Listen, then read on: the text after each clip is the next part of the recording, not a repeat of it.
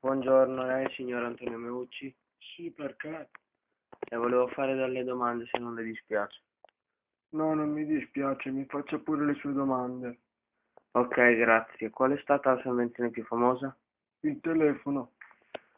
Posso sapere in che anno è nato e dove? Ma certo, sono nato il 13 aprile del 1808 a San Frediano, un quartiere di Firenze.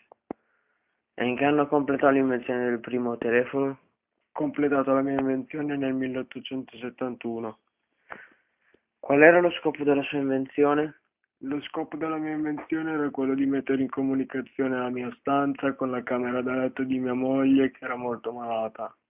E da cosa prese spunto per inventare il telefono? Presi spunto da un sistema precedente che avevo creato quando lavoravo a teatro. Si trattava di un sistema di tubi che trasportava il suono da una parte all'altra del palco in modo da poter impartire le istruzioni agli operai dalla cabina di regia. Ok, molto interessante. Ci può dire perché la sua fortuna finì?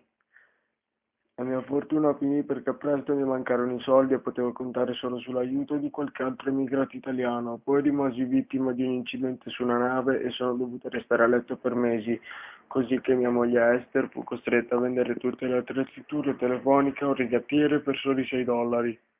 Grazie signor Meucci per l'intervista, arrivederci. Non c'è di che, arrivederci.